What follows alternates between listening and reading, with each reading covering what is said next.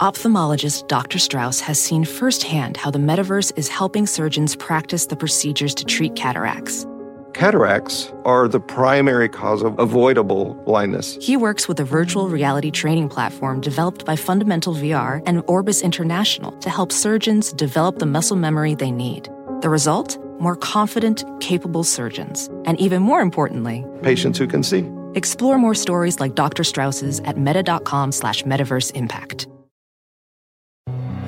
Hi, I'm Ben. I suffer from a condition called writer's block. It strikes when I'm at work.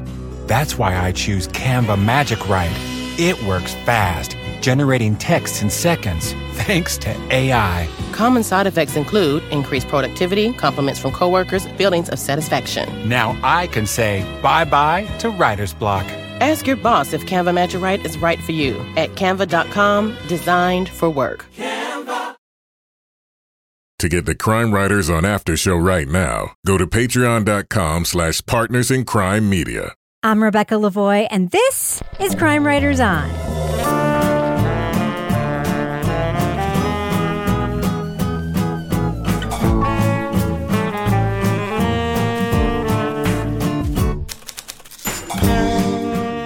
Crime Writers On is the original true crime review podcast that digs into true crime, pop culture, other podcasts. And on this episode, we take a look back at the CBC's seven part series, Uncover Escaping NXIVM. The distinctive Canadian presentation style takes on an alleged sex cult.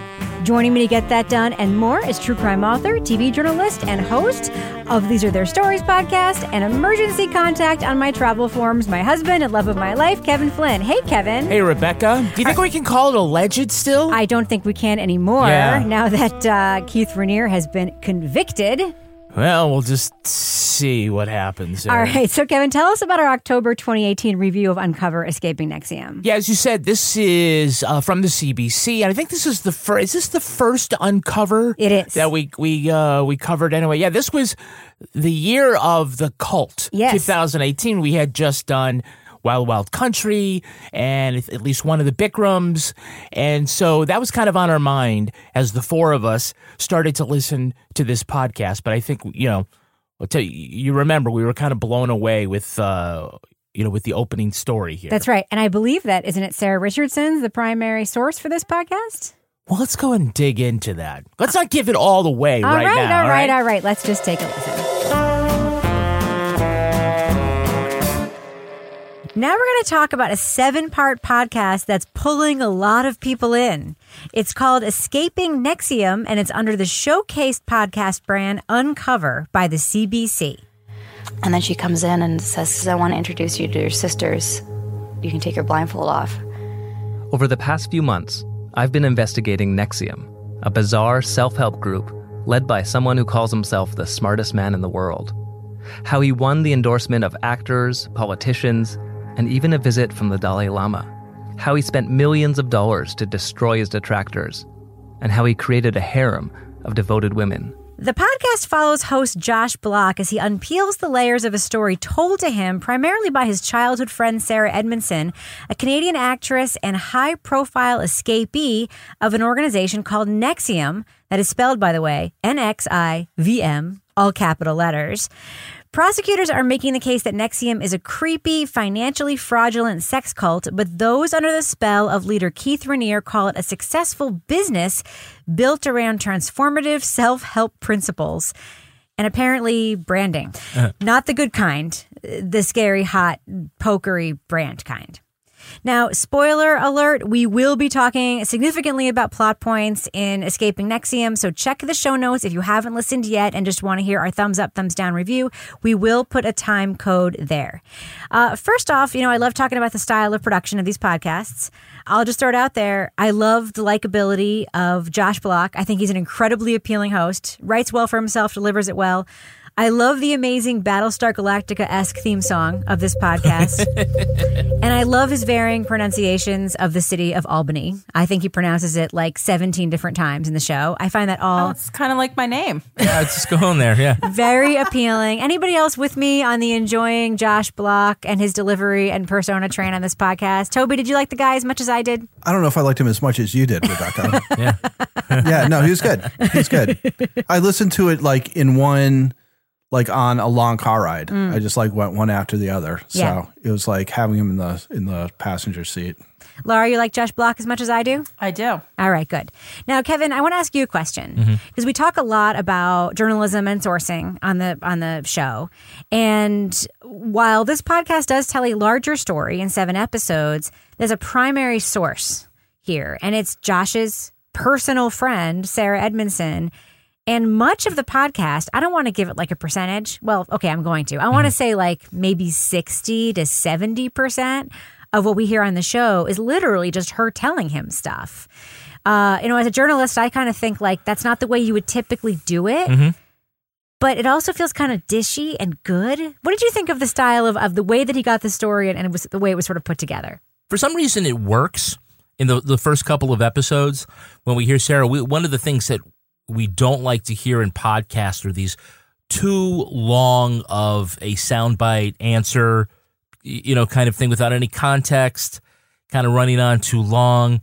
But Sarah's story was just so compelling, so interesting that you could just let her go and talk for four or five straight minutes And cry cry and cry I have to tell people because it has to be stopped.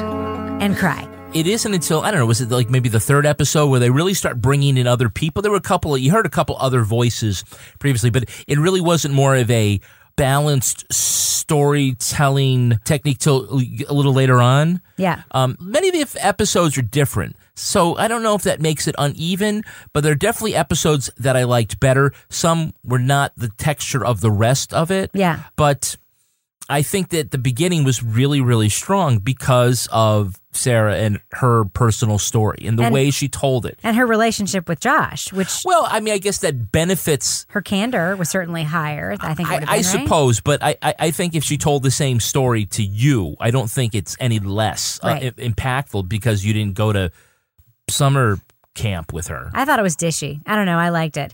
Uh, I, I want to talk about sort of the cult aspect of the story. Now, Toby, I got a Twitter DM from our friend Michal, who also sent me a Twitter DM for last week's show that I did not include. So I'm going to include hers this week because she said uh, basically something that I was thinking. She said, I feel like a bad person for saying this, but I am almost pissed off by the fact that Keith Raniere is masquerading as some genius when he blatantly ripped whole chapters out of the Scientology playbook. come on, dude. Reincarnation, fixing the world, code names, levels, suppressives. At least come up with your own cult, she says.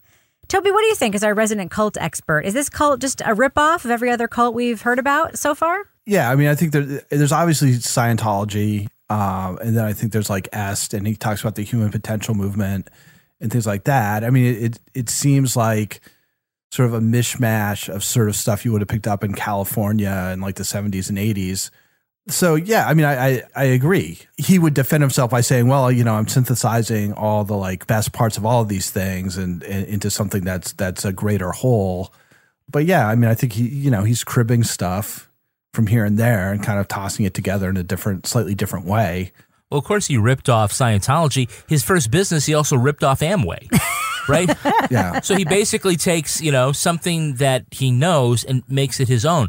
And yeah, the parallels to Scientology are, are obviously there. I think the the difference is that Scientology is a cult run as a business, and his ESP is a business run as a cult. Hmm. They have so many different crossovers, but I think right. I mean, with, they were sort of honest. I'm not honest, but you know, the positioning was kind of like, okay, all of you ladies come on in and give me your money, and we're gonna. you know, Put it on. Right. well, th- that that first thing that he was doing, and I, I can't even remember what it was, but it was consumer some something. little- yeah, the buying yeah, club. some little, yeah, and and then he, some woman says to him, she's like, "You're the smartest man in the world, and you're doing this." and he's like, "Oh, well, just for a little while, until you know, until I get my feet underneath me." So, Laura, one of the interesting aspects of this story is the way I mean, this is what I hear. I hear feminism and a lot of code words around women and women in particular being targeted by this guy and this NXIVM. I mean, they, they create this sort of sub brand DOS, this like quote women's Mhm. empowerment group. And then you hear in like a lot of the philosophy that they're espousing in these courses, you know, you hear Sarah telling stories about how she's sort of trained to say things like, you know, women, we're just too wrapped up in our emotions. You know, women, we just need to get over ourselves and just if we could just be more like sort of using the language of feminism in a negative way to sort of tell women that they shouldn't be women, they should be something different, but yet they're still women and they're empowered. And the way they express this is to bring them into this club and brand them. What did you think What of that the whole fuck? thing, Laura? Yeah. So I have to say, um, that was the first episode, and what a way to start off a podcast series. Wow. It was probably one of the more, more horrific things I think I've listened to in a podcast, Mm. this description, because I she's talking about the cauterizing iron and that one of the women that's there is a freaking doctor who's doing this to these people. And they're all standing around holding this person down. I'm like, I was waiting for somebody to give her a stick to bite on or something. I mean, it was just like so out of, I had never heard anything like this. Quick question, Laura. Did you wonder, like I did, why they had to use this like drawing pencil and why they couldn't just like go into the SkyMall catalog and buy one of those personalized brands that they sell like for steaks that you Uh-huh. can design yourself? Wouldn't that have been easier than drawing Yeah. it by hand every time? I think this was part of just the insanity of this Yeah. whole thing. Yeah. But this this was the part is I felt like this podcast started off really strong with this extremely compelling description of what this was like, what it was like for her when she got there and she's basically trying to just like hold it all in to set a good example and I'm like, "Oh my god, you are so brainwashed right now."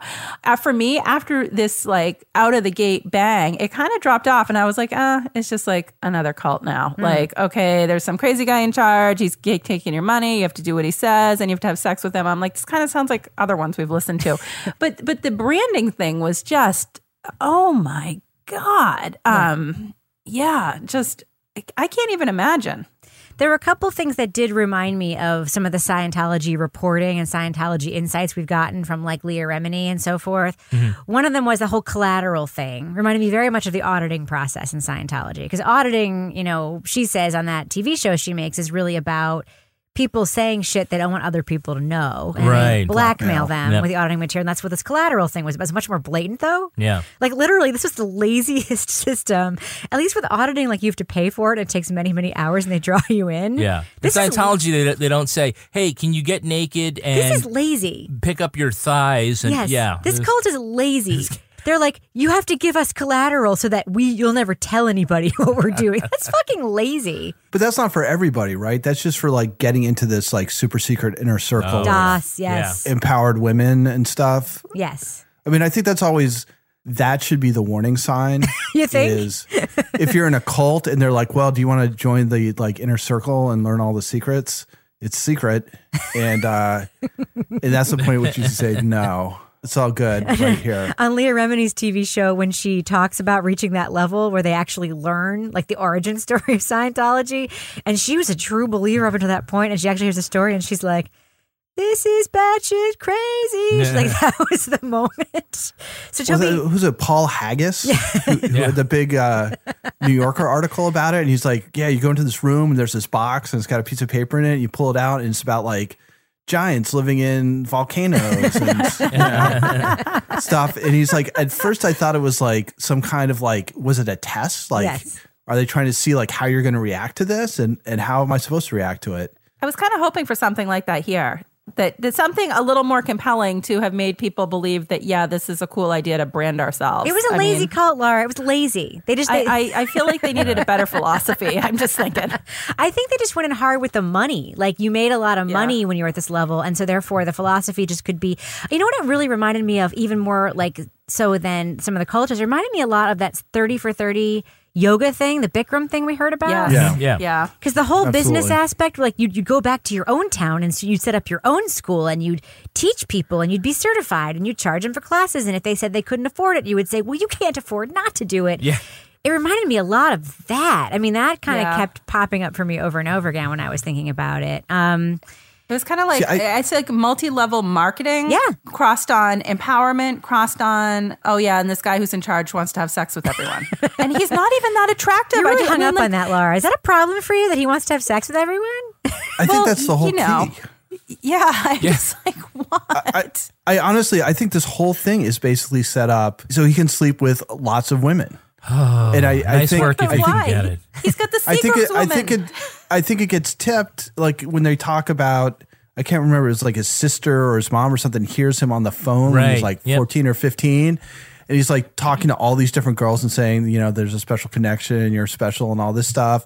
And she's like, he's literally saying this to like ten different girls. Yeah. I, I don't know if I I brought this up in a different context, but I was reading this uh, article about Harvey Weinstein, and this guy was saying there's this impression that like Weinstein like wanted to make movies, and once he started doing that, he got access to these beautiful women, and that was when he started abusing them. And he's like Har- Harvey Weinstein made movies because he wanted access to women, Right. Like that was the goal all along. Maybe that wasn't everybody else's impression, but that was my sense of of what his prime motivation was, and that was what kind of made him so kind of lazy and Yeah. you know just just like grabbing stuff. He's like, I don't want to spend a whole lot of time on this other shit, so I'll grab it from these different places. Yeah.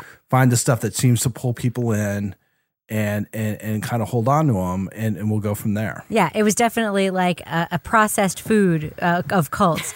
now, I'm going to go around the horn and ask you each to react to something, each different things that I heard in the podcast. I would love to get your thoughts.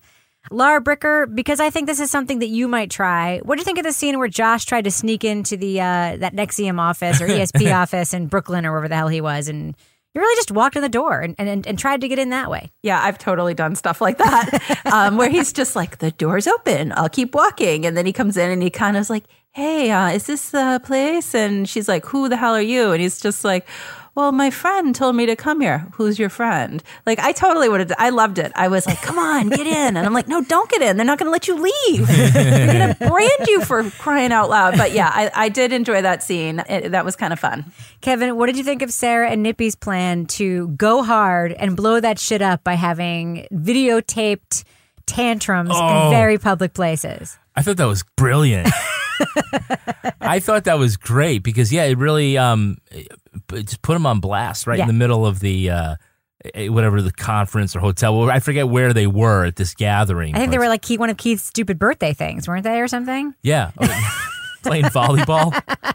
And Toby, that was my question for you.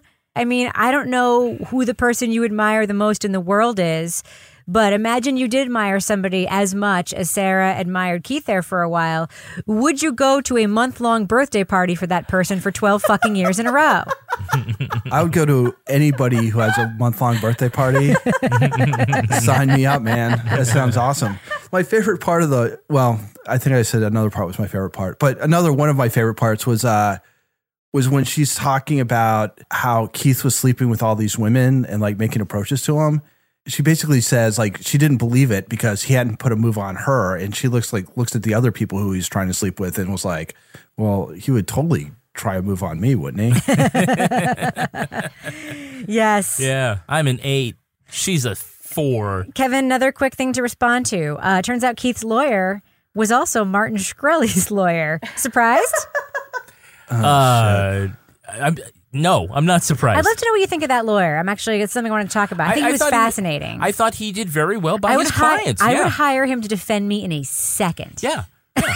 I mean, I, I don't know if that means that I would, you know, exonerate the, uh, you know, acquit the uh, the guy if I were on the jury. Well, you don't think it's a But I- cult, not a sex cult? Co- Hey, you know, I mean, we have seen on television this year some really impressive TV lawyers. Yes. and uh, I think he's just very good at at his job. He ends up making a very strong case for his his client, and that's what everyone's entitled to, like it or not. He was like the Michael Avenatti of cult defenders. Like he did not mind being a whole episode of this Mm. No, podcast. Laura, what, what did you think of his access there to that this lawyer for for Keith Raniere? Were you surprised that this guy was willing to sit down and be a whole episode of the podcast?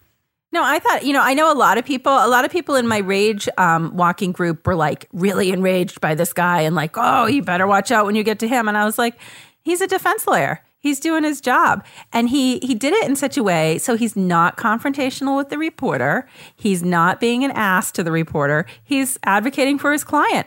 And yeah, okay, um, the cuddle cult, that's totally ridiculous. He said some shitty things while advocating for his client, but that's what you want when you have a he defense did, lawyer. but he was doing his job. But then I really loved how he's like trying to like frame Keith and his his like visits with him in jail, where he's just like he's just on a different plane and like he's so smart. And when I talk to him, and he's just he's not interested in the case because he's talking about all this other. He's just in a different place. Like he's trying to like create this persona, perpetuate this persona that Keith himself has started.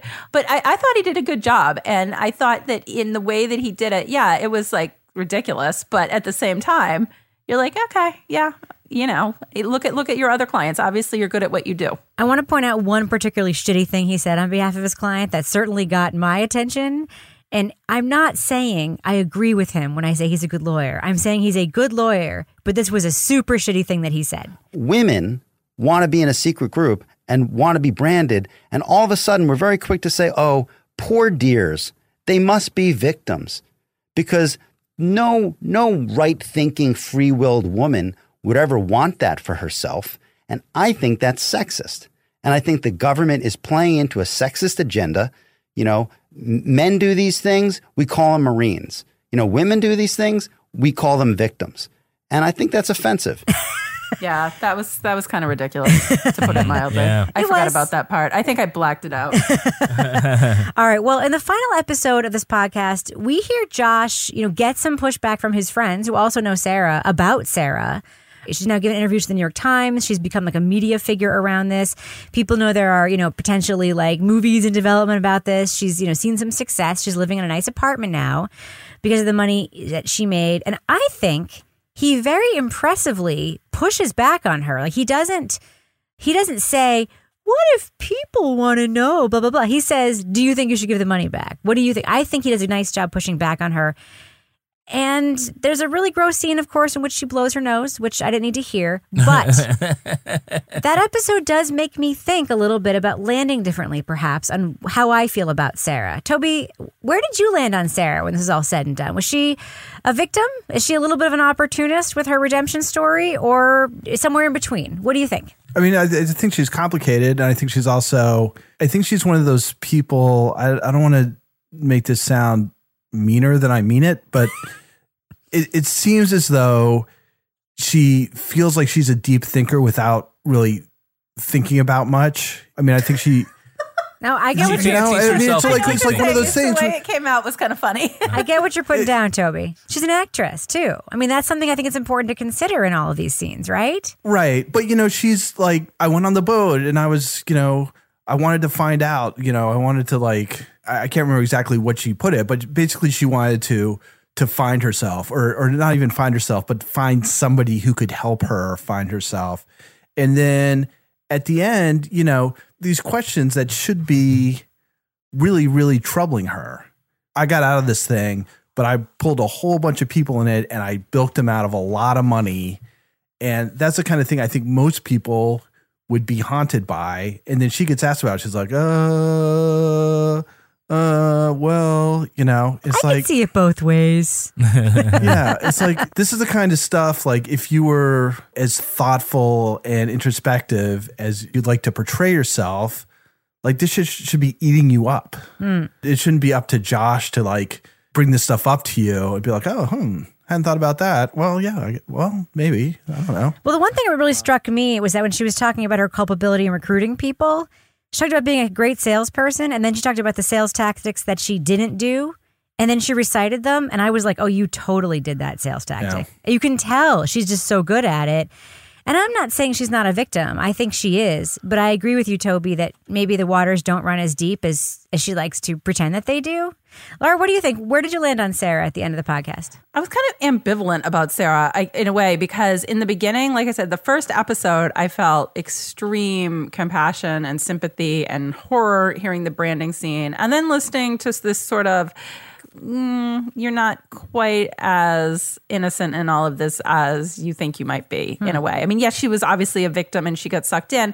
So I kind of came down. I was like, mm, I, I couldn't really feel strongly one way or the other because there was, you know, on both sides things that changed how I felt about her. So the way you feel about Sarah is the way she feels about herself at the end of the podcast. Pretty much. I'm exactly with Laura. on Yeah? that. yeah. I felt very much like at the you know in the beginning that she was uh, you know horribly victimized by the system, and at the end you wonder that you don't you don't change your mind that she was a, a victim, having been branded and gone through all the other things that she went through. But I feel like I'm left to wonder more about her culpability in other actions. Yes. you know. And I think Josh is too, which I think is a very good thing to include in the podcast. I have one other quasi negative thing to say about Sarah, even though I think she comes off pretty well in the podcast. Mm-hmm.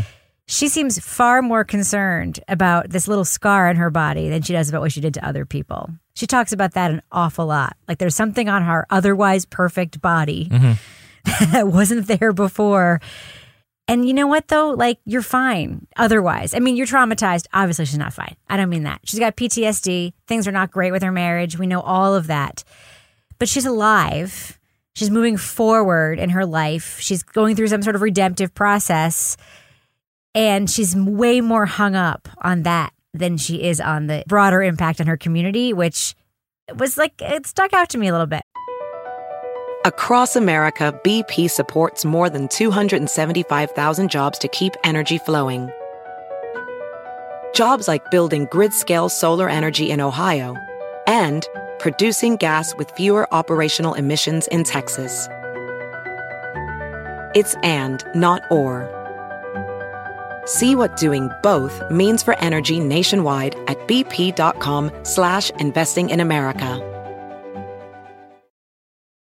Welding instructor Alex DeClaire knows VR training platforms like ForgeFX help students master their skills. There's a big learning curve with welding. Virtual reality simulates that exact muscle memory that they need. Learn more at meta.com slash metaverse impact. Canva presents stories to keep you up at night. It was an ordinary workday until The Singapore presentation is at 3 a.m. the office was shocked. That's when we sleep. Maya made it less scary with Canva. I'll just record my presentation so Singapore can watch it anytime. Record and present anytime with Canva presentations at canva.com. Designed for work.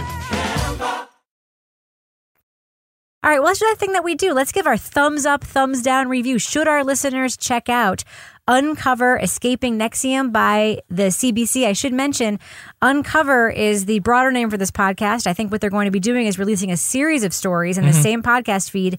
And this first one was called Escaping NXIVM. Laura Bricker, thumbs up or thumbs down? Should our listeners check it out? Oh God, this is where I really want to bring back thumb sideways. You say um, that every because- week, Laura. Yeah, shut I the know. fuck up about that, Laura, I'm- already. Commit. I know. Commit. Um, Did you tell Laura to shut the fuck up? I did tell her to shut the fuck up. I know. Was Well, was that a because little I, I don't want to that give it. rough? I don't want to give it a thumbs down because it was a good podcast. But I think I've just I'm kind of do jaded what 'cause Roger we've- Ebert used to do and say thumbs slightly up. You can be, you can couch Okay, it. I'm thumbs. I'm thumbs slightly up because you know I didn't love it. I didn't. You know it was well done, but I just feel like we've listened to a lot of other cult podcasts, and uh, I feel like after the Rajneeshis and the Scientologists and the people with the purple sneakers getting sucked up by the comet, like I feel like. uh, This one was interesting, but it just, I, I maybe I'm just burned out on cults. I don't know. Tell me, what about you? Thumbs up or thumbs down for Uncover Escaping NXIVM? I like the cult stuff. I thought this was good, so I give it a thumbs up. Yeah, I liked it too. I thought it was dishy. I thought it was juicy. Uh, it was very Canadian, which I really appreciated. I love hearing Canadians telling stories, and so different for the CBC than other true crime oriented podcasts that we've listened to them do. I mean, so different texturally than Connie Walker's podcast, and then someone knows something. I love the music. I love the mixing. Loved all that stuff, and um, it was dishy. It's not my strongest thumbs up, but it's definitely a thumbs up. What about you, Kevin? Yeah, I'm a slightly thumbs up uh, with Laura. I think that it was uneven, and the middle kind of dragged a little bit. Um, the episode with the lawyer was interesting, but sort of out of texture for the whole series. Uh, I think they probably could have tightened it up. But the beginning was super compelling, and I definitely wanted to stick. It was so good, I I wanted to stick around to the end to find out how things happen. I probably could have just Googled it and figured. Did you like the figured out- Battlestar Galactica esque theme song as much as I did? I didn't think of it that way, but uh, All right, so Kevin, that was really something. What will we be listening to on the next Crime Writers On? So on Monday's podcast, we're going to be looking at the latest season of Smokescreen. Oh boy. It's called Deadly Cure. All right, that was a good one. I look forward to you all hearing it. On behalf of all the Was crime- it a good one? Well, I'm saying our recording was a Oh, good okay, one. all right, yeah. And uh, Livy Burdett will be back again, filling in for Laura Bricker. And she's got a lot to say. So, on behalf of all the crime writers, Kevin, thanks so much for listening, and we will catch you later.